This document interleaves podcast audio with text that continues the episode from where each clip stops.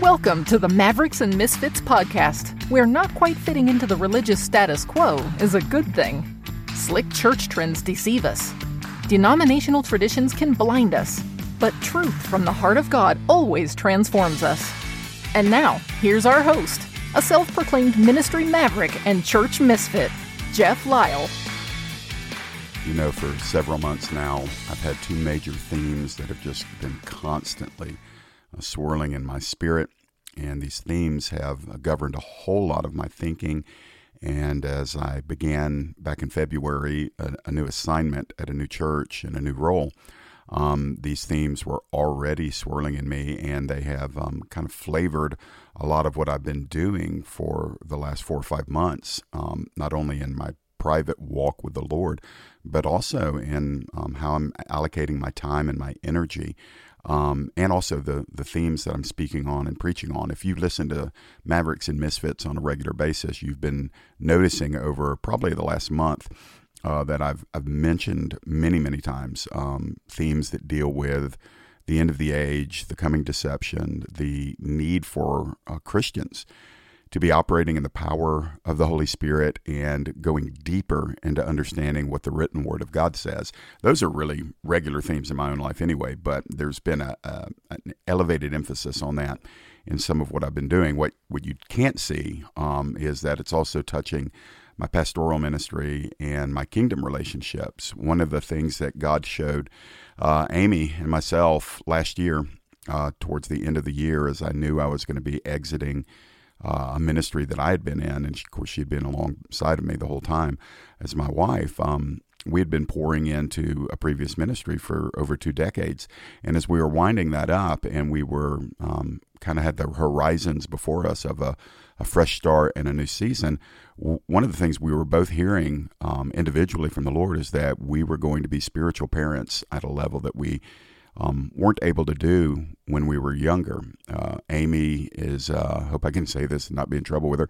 She's in her mid 40s. I just turned 51 uh, a week or so ago, and uh, we're now at that place where our own physical children, um, they Alicia's an adult, and Landon is emancipated as a 16 year old. He's in the workforce. He's going to school. He's driving his own truck. He's he's not a little boy anymore, and so we recognize that uh, much of our physical parenting to our two children is done. We're going to keep pouring into them as long as they'll let us. But um, we recognized that there were a lot of spiritual children that God had surrounded us with, young people in their late teens uh, and 20s and early 30s, that we really, really felt the Lord. That's the second theme. We were talking about the end of the age swirling around in my heart and mind and, and things that deal with the coming deception and Christ's second coming. That was the first one. But the second one is the Lord wants us to pour into the next generation intentionally, to raise up sons and daughters in the faith, to um, be a spiritual mother, a spiritual father to them. That's what Amy and I are doing. And so we're we're putting legs on that. We are um, meeting with a group of young people in our home, and then we are cultivating relationships with lots of twenty somethings because we're recognizing um, the generation of twenty somethings. They get a bad rap, man. I'm so sick of the church beating up on you know young millennials and Gen Zers. Um, we just need to quit doing that. Um, every generation is different than the generation that went before it. So quit being grumpy old people, middle aged people, and talking about what's wrong with this generation. This generation is hungry and they have zero appetite for nonsense when it comes to the kingdom. They want to know what's real. They want to know what's true. They want all that God has for them. They don't want it prepackaged in a cellophane Christianity that, um, you know, they have to, you know, find the religious scissors to open up and get into what's in the package. They they're, they're just not going to put up with that, and I applaud them in that.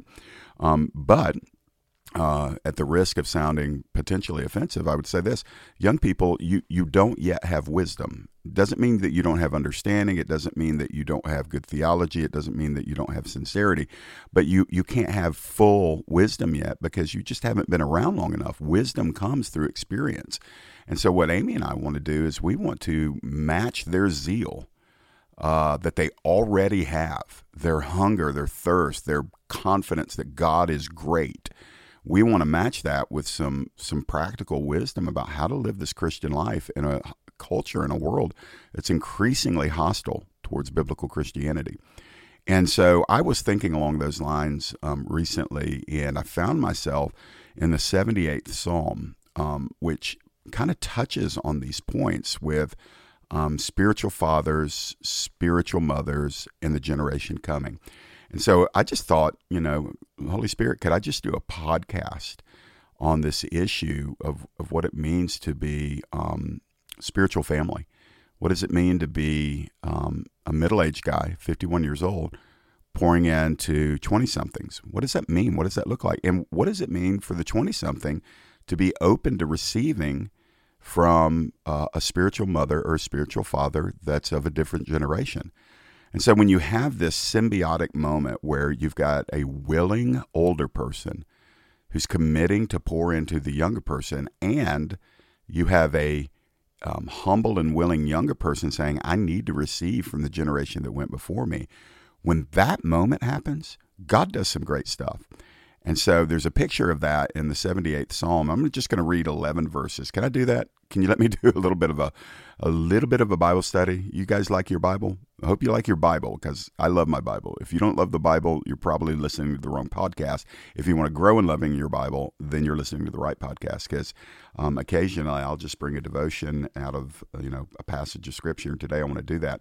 And so listen to the words of Psalm 78. Uh, psalmist says this Give ear, O my people, to my teaching. Incline your ears to the words of my mouth. I will open my mouth in a parable. I will utter dark sayings from of old, things that we have heard and known that our fathers have told us. We will not hide them from the children, but tell to the coming generation the glorious deeds of the Lord and his might and the wonders that he's done. He established a testimony in Jacob, appointed a law in Israel, which he commanded our fathers to teach to their children, that the next generation might know them, the children yet unborn, and arise and tell them to their children, so that they should set their hope in God and not forget the works of God, but keep his commandments, that they should not be like their fathers, a stubborn and rebellious generation, a generation whose heart was not steadfast, whose spirit was not faithful to God. Now, listen to this, verse 9. The Ephraimites, that's an ancient tribe in Israel, the Ephraimites, armed with the bow, turned back on the day of battle. They didn't keep God's covenant, but refused to walk according to his law. They forgot his works and the wonders that he had shown them. So there's more in Psalm 78. Feel free to read more if you want, but I think these 11 verses are plenty to kind of undergird and give biblical expression to what I was mentioning earlier about the need for younger people to seek out and um, say yes to wise, um, willing, and spirit filled, biblically grounded older people that can help them as younger people in their journey. And there's a, a parallel need for older people, middle aged and older, to actually say, hey, we'd love to pour into you. We'd love to walk with you. We don't want you to be like our generation. We want you to be like Jesus. We want you to know the goodness of God. We want you to um, benefit from what we have learned as we have been alive and walking, we want you to learn from our mistakes. We want you to adopt some of the things that we've seen um, in our lives. We want them to adopt in your life so that you can experience the blessing of God where we've experienced the blessing of God. So, guys, this is not a small thing. Um, one of the last moments in the Old Testament gives expression that um, beginning w- w- with who would end up being John the Baptist, the forerunner who comes before Messiah, that part of the um, characteristic of his ministry and then everything that flowed after the ministry of John the Baptist. You look in Malachi chapter 4, you look at the end of it, and it says that there will be in, in the ministry of John the Baptist, the forerunner of Jesus, there would be this element of the hearts of the children turning to the fathers, the hearts of the fathers turning to the children. And I believe that as we approach the end of the age, one of the amazing and highly necessary works that is going to be taking place in the kingdom is this issue of spiritual fatherhood, spiritual motherhood. And the humble among the younger will recognize this and they'll say, hmm, if that's what God's doing, I want to benefit from it. Um, the sacrificial in the older generation will say, hmm, if that's what God's doing, then I want to pour out what I've got to the generation coming behind me. So, walking through the 78th Psalm, let's let's just see what we can learn from the words, the inspired words of Scripture. Do not be bored with your Bible. In the name of Jesus, pray that if you don't have an appetite for the Word, that needs to go to the top of your prayer list. That you would love the Lord and then you would love His Word. A lot of people say, oh, I don't like to read. Well, I don't care. I, I, really do not care. If you don't read the Word of God, you will ultimately fall to some form of error. So you don't have to like reading. You know, I don't like asparagus and broccoli, but I eat them because they're better for me than a bag of potato chips. There's a lot of things that our flesh may not like, but we do because we recognize it's the wisest and healthiest thing to do. And so, this issue of us not loving our Bibles and just flaking out and saying, well, I don't like to read. Well, get an audio Bible. You know, you need the Word of God. Faith comes by hearing and hearing the words of Christ. And so, we've got to have the Word of God. So, anyway, that's my disclaimer as I'm about to, you know, um, deposit some moments in the Word of God with you.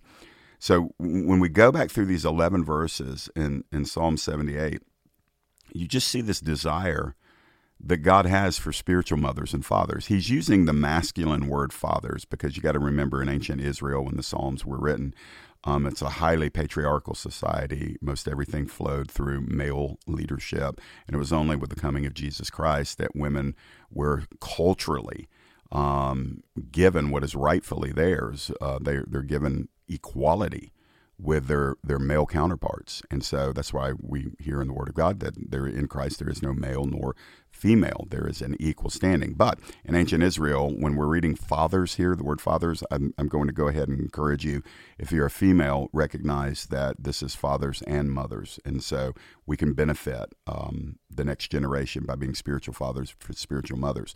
You that are coming up in the next generation, you should seek out both. You should seek out spiritual fathers and spiritual mothers that will help you. So God has this desire, and He He gives expression. Look at listen what He says in the first verse. He says, "Give ear, O my people, to my teaching, and incline your ears to the words of my mouth." So right off the bat, you've got the psalmist and the expression of God through the psalmist that God wants His people to listen to what He is saying. God wants our ear. He doesn't want us to just hear, He wants us to listen. And so we, we, we approach this thing with a submitted ear of recognition that God is communicating, God has something to say. Um, anytime you open the Word of God, God is speaking. And so people say regularly, I just can't hear the Lord. I, I tell them all the time, open your Bible, you'll hear Him. And I know what they're saying. They're saying they want a personal, subjective feeling of God speaking to them about their particular situation. And here's the beauty if you will open the Bible and study it regularly, God will speak to your situation. But if you're just kind of bypassing the written word and, and just wanting some, you know, Rhema word all the time, and you're you're not looking at the logos, you're looking at the Rhema, you're not looking at the written word of God, you're waiting for the whispered word of God. You need both.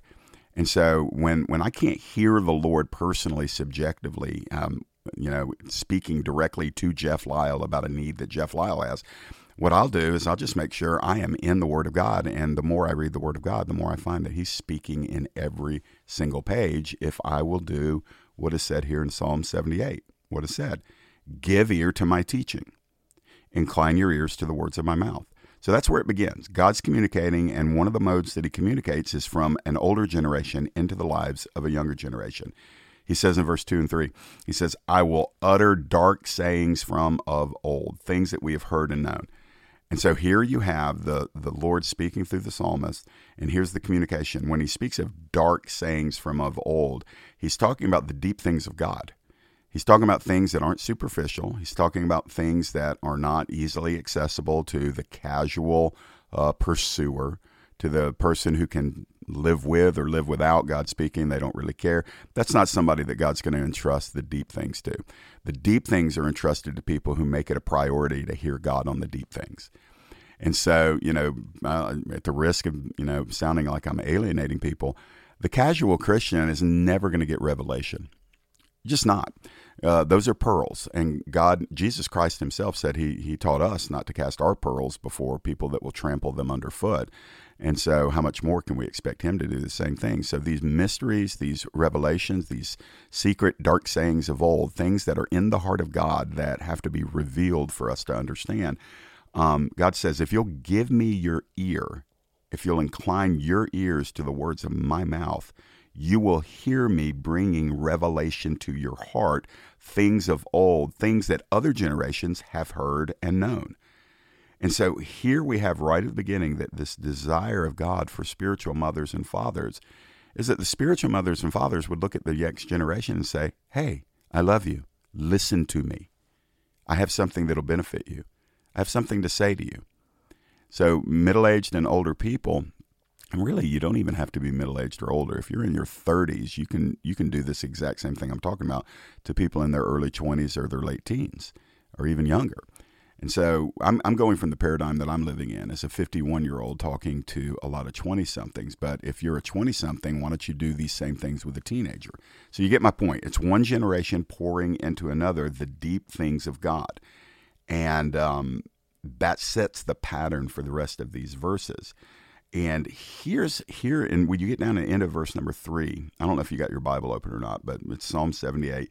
And now, in getting down in the end of verse number three, here's this amazing privilege that God is offering spiritual mothers and spiritual fathers. So he says at the beginning of verse 3, I'm going to utter dark sayings from of old, things that we have heard and known that our fathers have told us. Boom. There you have the principle right there. So the psalmist is saying, I'm going to reveal to the generation coming behind me what God revealed to the generation that went before me. And the reason why I know what God revealed to the generation that went before me is because they told us. they spoke to us. They invested in us. They passed down what they knew of God to us when we were younger. And it's not rocket science. The pattern in the kingdom is that one generation stewards what they hear from the Lord, what they've experienced with the Lord, their life history, their walk with God. They understand as time goes on that they've learned some things. They've made some errors. They've made some mistakes. They've got some regrets. But they've also had breakthrough. They've gained understanding. They've had more time to work through some thorny doctrines that, you know, maybe young people, I see young people all the time, they get a truth and they run with it. They run hard, fast, and declaratively with it. They're going to tell everybody what they've just learned. And what they don't know is that there's, um, you know, a hundred questions that attaches itself to what they do know. There's a hundred questions that they haven't thought, thought through yet. And so later on life, their their big truth is tested by life and so they they they haven't processed that truth. I love it when um, I, I I run with some people and they are like really really into Reformed theology. And for you that don't know what Reformed theology means, it's just the doctrines of grace. It can be Calvinism, it doesn't have to be Calvinism, but it basically has a high view of the sovereignty of God and um, speaks clearly that God has a master plan that He's working out in cooperation with human will. And but when a young person, it's typically dudes, when young dudes get a hold of Calvinism or Reformed theology, they're just given all the grenade statements. They just throw some verbal grenades out there. They like debate, they like controversy and everything but they haven't really walked out the other side of it fully yet. And so what they end up doing is they end up a little out of balance. And then I love watching how God will bring them back from the fringe of Reformed theology and mellow them a little bit to where it's not just about, you know, the doctrines of grace and just hardcore God's in control, you're not, so be it. And and I love how watching how God will shape them, but that happens over time as people in the next generation will say, Well, have you considered this? Have you considered these verses? Have you considered this? And so what happens is it's not that they lose their theology, it just becomes more well rounded. It's not a stick of dynamite. It's it's more like um, you know, a a weapon that they can use to destroy error, but it's not a weapon that they use to intimidate believers. And so this generation, the psalmist generation says, I got to pour into the next generation the very things that our fathers told us. And then I like this. He says in verse 4, we will not hide them from their children. We won't hide what we've learned, what we've experienced, what God has shown us, what we understand, where we failed. We're not going to hide that from our spiritual children. We're not going to hide it from the younger generation. Uh, the younger generation is starving for spiritual parents. They're starving. Um, they're not really interested in our pulpit lectures. I'm a preacher. I'm a pastor. I'm a preach in the pulpit. And young people, I'll say this to you: you got to discipline yourself. You got to grow up a little bit. You need to be. If you can't endure a 45 minute sermon, you're not as spiritual as you think you are. Sorry. Um, if, if, if you're bored with preaching the word of God, it's because your appetites are being drawn in directions that, um, um, you know, are beneath the dignity of what it means to be a disciple of Jesus. And so you can't get away from it. In the Bible, God uses teaching, didactic teaching, moments where you actually sit and listen to somebody lecture on truth. And so, in, in the same breath, I'll just say that that's not enough. It's not enough for my generation to give spiritual, theological lectures. What, the, what young people are looking for is somebody that will walk with them, somebody that will help them, somebody that will be a spiritual dad, a spiritual mom, to talk to them not only about theology, but life, marriage, dating, sex, moral issues, political issues, economic issues, priorities, dreams, goals, visions, um, you know, how to balance a checkbook for crying out loud. You know, just stuff that is so practical that they they're not going to get from a 45 minute theological lecture. They want somebody that is not just interested in telling them something of God, but is actually interested in modeling God to them, modeling Christ to them through a relationship. They they actually want to sit down and have a have a cheeseburger with you, or tofu, or for vegans a salad. Um, they they want to spend time they want to know that you know we're actually interested in their lives. And so the psalmist says this, we're not going to hide that from them. And he says, but we're going down in verse number 4 it says, we're going to be telling these things to the coming generation. It's right there in the Bible. One generation tells them to the upcoming generation. It's right there. That's what spiritual parenting is. You invest your life in the generation coming behind you and these things are specified there in, in verses uh, number four and five. It, it, talks about the glorious deeds of the Lord, His might, the wonders that He's done, um, the testimony and the law that He gave to Israel. The psalmist says that He commanded our fathers to teach their children. So listen, God is so serious about spiritual parenting that in the Old Testament, it was in the law. It was in the Mosaic law. You you must teach your children's generation about me. God said. You have to. And that's always been the way that the Lord's wanted to do it. You get to the New Testament, you find in the book of Titus, chapter 2, that God commands the older women to pour into the younger women, telling them how to be wives and how to be mothers and how to carry themselves in, in kingdom dignity.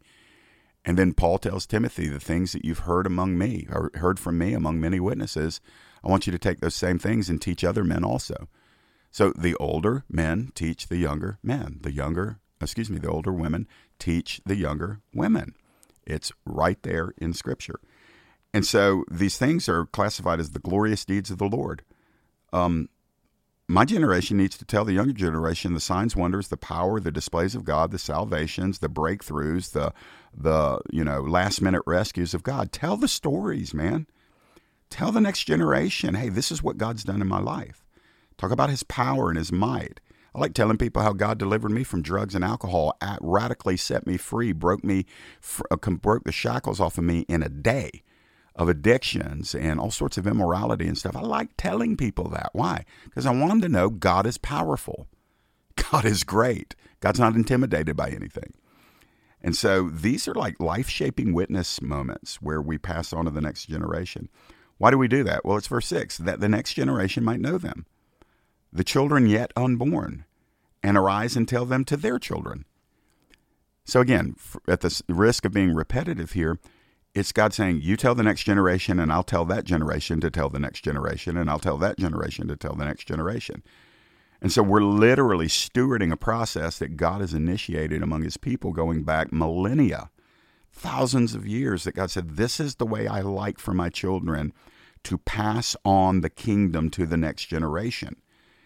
And so every generation has the responsibility of stewarding kingdom truths and kingdom experiences, gospel truth, and telling them. It says, arise and tell them to the children coming behind you. It means get off your backside, stand up, do it. You know, can I say that? Oh man, I'm feeling the Lord on this and I'm almost out of time, but um, lazy Christianity is a scourge on the church right now. Guys, hear me on this. I'm, I'm going to speak as a middle aged dude to a younger generation. It's not, it's on us to invest in you, but it's not on my generation to do everything for you. If you don't have initiative, if you don't have proactivity, if you're not chasing after God, my generation can't do anything for you. I find this all the time. Like, I'm willing to invest in young people, but if I find out I'm having to pull all the weight, that I'm having to make all the decisions, that I'm having to spur a young man or a young person on to, um, you know, to pursue God, if I'm constantly having to crank their truck for them, that's not somebody I'm going to be able to continually pour my time into. Um, listen, the time is short. I'm not. I'm not into just sitting around chit chatting about meaningless things. And it's not just about quality time. Sometimes it's about initiative and purpose and mission. What is God saying to you? What are you doing with your life?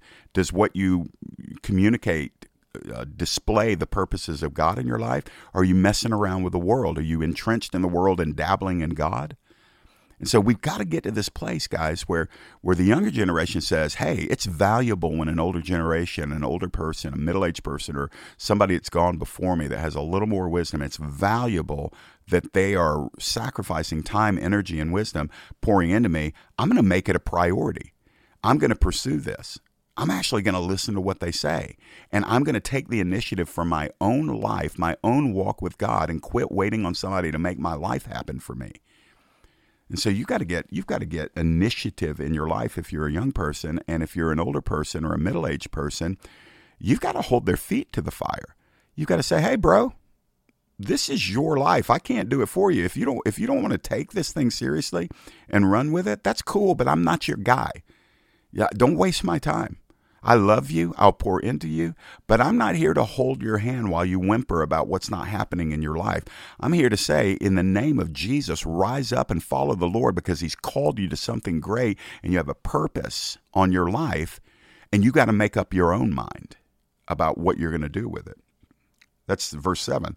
We're, we're telling these things to the next generation so that they should set their hope in God and not forget the works of God but to keep his commandments. That means to go hard after God, remember who he is, remember what he's done, put your full hope in him, obey what he says, and run hard after the Lord.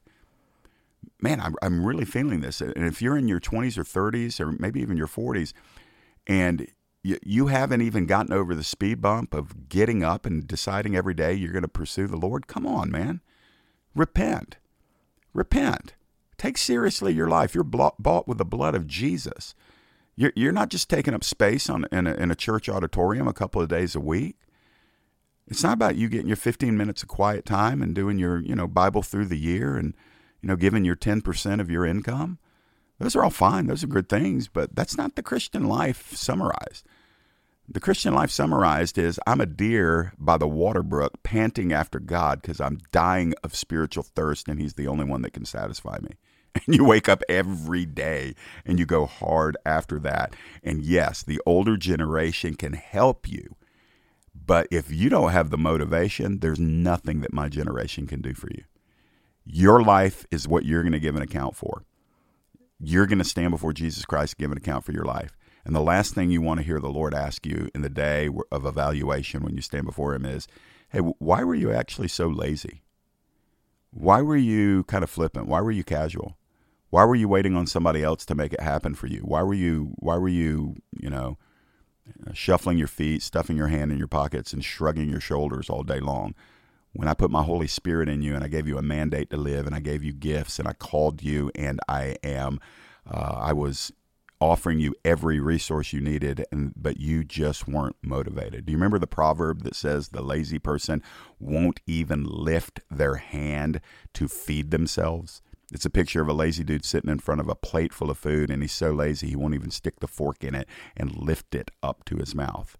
And guys, that generation has to die. Your generation, I'm speaking, I'm prophesying to young people right now. People in their teens, in their 20s, in their 30s, and early 40s. I'm, I'm saying to you right now, your generation has to break off the shackles of flippancy, casualness, and idleness. You've you've got to you've got to stop pursuing things that are for um, immature people or unbelieving people. You, you you can't afford to get sidetracked by wealth, riches, fame, or success. Those things, listen, I, I want God to bless you financially. I want you to be fruitful in what you put your hand to. But that's different than chasing the worldly definition of riches and success. And you got to make up your mind. Are, are you a God chaser? Are you a God chaser? Some of you ought to read Tommy Tenney's book called God Chasers. I read that 15 years ago, and it was so helpful to me as a, a younger man you got to chase after God, man. You got to make up your mind. And God will put some older people in your life to help you, but they're not going to do it for you. And um, you can't you can't leech off of their life. You can benefit from it, but you you got your own testimony. He's got he's got your story that he's wanting to write. And at the end, verse eight, it says this: that instead of forgetting the works of God and and failing to keep His commandments, instead of not setting their hope on God in your generation, God says, Don't be like some of your fathers. Verse 8, who were a stubborn and rebellious generation, a generation whose heart was not steadfast. That means they were flippant, they were in and out, they were irregular, they were intermittently committed. Their heart wasn't steadfast, whose spirit was not faithful to God. Guys, that's intense. God says, Yeah, some in your generation that went before you, mark them. Don't be like them because they were stubborn and rebellious. They followed God when they got what they wanted, but they chose not to follow God when they didn't get what they wanted because their heart wasn't steadfast. They were conditional lovers, not unconditional lovers of God. And their spirit was not faithful to God. So when you see a life that's not faithful to God, when you see a life that's slack, when you see a life that's, um, you know, just kind of whatever, God will be there if I ever want him that's somebody whose spirit has not been made faithful to God yet. And there's only one solution to that. You know, the fear of the Lord needs to hit them and they need to repent and they need to recognize, I perish without the Lord. I'm doomed without the Lord. My life means nothing without the Lord. And then I'll give you this and then I'm done. It mentions the Ephraimites. And I don't have time to go into the history of Israel, but when the the children of Israel were conquering uh, the they're called to conquer the promised land where they're moving out of Egypt, out of the wilderness into the promised land the tribe of Ephraim, um, it says that they were armed with the bow, so they had everything they needed, every need supplied, every resource to win the battle. It says they were armed with the bow, but they turned back on the day of battle. That they looked the part, they played the part, they said the right things, they knew what their assignment was. But when the battle came, they're like, nah, not worth fighting for, not worth pressing in. And and what the psalmist is saying here is if they only had the spiritual intensity, the commitment, the obedience, their testimony wouldn't be those who flaked out on God. Their testimony would have been they were victorious in God for the glory of God. But unfortunately, some of them did not. And so the next generation, what did they learn? They learned that um, it's kind of optional whether or not you go hard after God. If the battle's too hard, yeah, just turn back in the day of battle. That's what those fathers taught the generation coming behind them. So the generation coming behind me is looking at my generation. They're hearing what we say, they're watching what we do. And they're saying, I I want to see authenticity. I want to see steadfastness. I want to see consistency. I want to see a generation going that's ahead of me whose lives match up with their sermons, who don't just sing the songs, but live the songs. I want to see men and women who pay the price. I want to see what it looks like to be courageous, what it looks like to be sacrificial, what it looks like to be loving, what it looks like to never quit. That's what the generation in part wants to see. And the only way that they're going to see it is if my generation says, Yeah, we're in this thing and we're very serious about it, and there is no turning back. And so I make my commitment uh, to those of you that I'm hands on pouring into. Some of you listen to this. Um, hey, man, I'm, I'm going to give you everything I got. I hope you'll receive it. And if you don't have a spiritual father or a spiritual mother, you need to be praying God, give me somebody that's real. Give me somebody that'll model Jesus to me.